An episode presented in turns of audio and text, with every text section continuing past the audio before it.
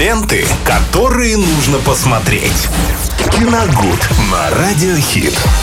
Виталий появляется у нас на получасе. Виталий Морозов. А это значит, что не только умеем новости осветить, а о фильмах поговорить. И сейчас, Виталий, а кого загадал? Я вас категорически приветствую. Спасибо, спасибо, Равиль. Э, Всем привет. Э, Да, не так часто мы, кстати, с Равилем э, работаем на этой рубрике, поэтому я несколько сегодня смущен. Мой. Тем более таким приветствием. А, Друзья, сегодня понедельник, время обеденное, на улице уже достаточно жарко. Всем приятного аппетита, кто сейчас принимает пищу. Ну, а мы поговорим, э, закроем тему уже наконец-то «Тихого места 2», потому что на прошлой неделе нам пришлось аж дважды об этом говорить, э, но я еще не смотрел картину, и вот наконец-то я ее посмотрел, и сегодня мы этот Гельштадт закроем уже окончательно. А Немножко почему ты тогда поговорим. шепотом не говоришь? А, ну, потому что мы, мы не в той вселенной, не вселенной Тихого места 2. Здесь еще как-то можно говорить э, более-менее громко. Да и там, между прочим, кстати, во второй части произошли изменения. Там и кричат, и стреляют, так что не все так тихо, как было в первой части. Я только первый видел. Да. Э, Режиссером по-прежнему в этой картине выступил Джон Красинский, который снимал и первую часть. Кстати, фильм с категории 16+. В центре сюжета снова окажется семья Эбботов, которая пережила все ужасы инопланетного вторжения в первой части. И сделала это, конечно, не без потерь. Э, Лишились они главы семейства, пусть это не будет спойлером.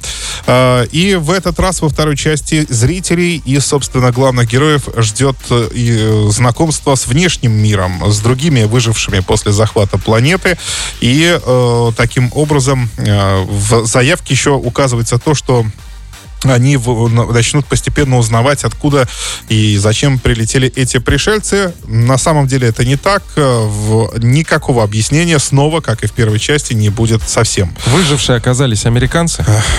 Есть, ну, Ну, ну, слава богу.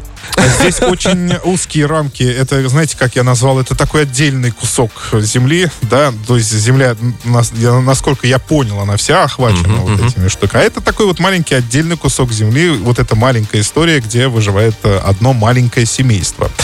А, последнее предложение, вот, кстати, по поводу выживших, э, с, э, остальных выживших, оно будет основным мотивом нового фильма. А, потому, почему? Потому что из практически камерного ужастика первой части фильм быстро оборачивается блокбастером, где семейству Эббот придется покинуть свое убежище. То есть в первой части мы наблюдали их э, лишь в рамках своего дома, ну, своего двора, там маленького леса и Ну, магазина. в бюджет, видимо, Да. подкинули. А, ну, само собой, потому что это была, была успешная часть, и, естественно, задумались о второй. Вот, в этот раз им придется покинуть свое убежище в прямом смысле выйти в свет, если это так можно назвать, в рамках предложенной вселенной. Ну, потому что там есть такие кадры, они когда идут прямо вот на свет, то есть выходят в свет. А выясняется, что, естественно, они там не одни. Есть выжившие, которые могут помочь, но только после изрядной доли сомнений и переживаний, естественно, и страха, да, это тоже главная тема. А есть и те, кто может запросто скушать героев на ужин. В общем, ну, э, характеры разные у людей. Только бывают. пошумим, мы сразу Да, придем да, да. тобой. В общем, э, в этом новом мире бояться нужно всех и вся. Очень динамичное начало в этой картине, потому что там показана предыстория, с чего все началось. То есть э, абсолютно мирный день, игра в бейсбол, апельсины, солнце. Все, все, все на улице смотрят эту, эту игру, где играют дети. И тут вот в один момент буквально рушится все, весь, весь уклад, все, все, что нажили непосильным трудом. И на заборе Сана- Сара Коннор висит, кричит. Ну, нет, например, да, нет. вот, ну, кстати, да, у, у- у Спилберга он там цитирует, да, но, Мгм. но м, не Терминатора, тут как бы это Кэмерона фильм, а цитирует э, дру- другую картину, только я вот сейчас не помню ее название, там тоже что-то вот об инопланетном вторжении каком-то, ну, неважно. В общем, динамичное начало, где все это показано, вся эта предыстория, и это одна из, наверное, лучших э, стартов, да, в фильме э, за последнее время, то есть э, вот эти начальные сцены показаны очень здорово, они хорошо сняты, хорошо хорошо смонтированы. Ну и затем, э, в, когда сюжет начинает развиваться уже во второй части, герои разделяются, идет параллельный монтаж. Дочка главной героини, она знает э, примерно, как можно противостоять этим монстрам, и э, они случайно узнают о том, что идет эфир по радио, между прочим, да, мы вот на радио сейчас.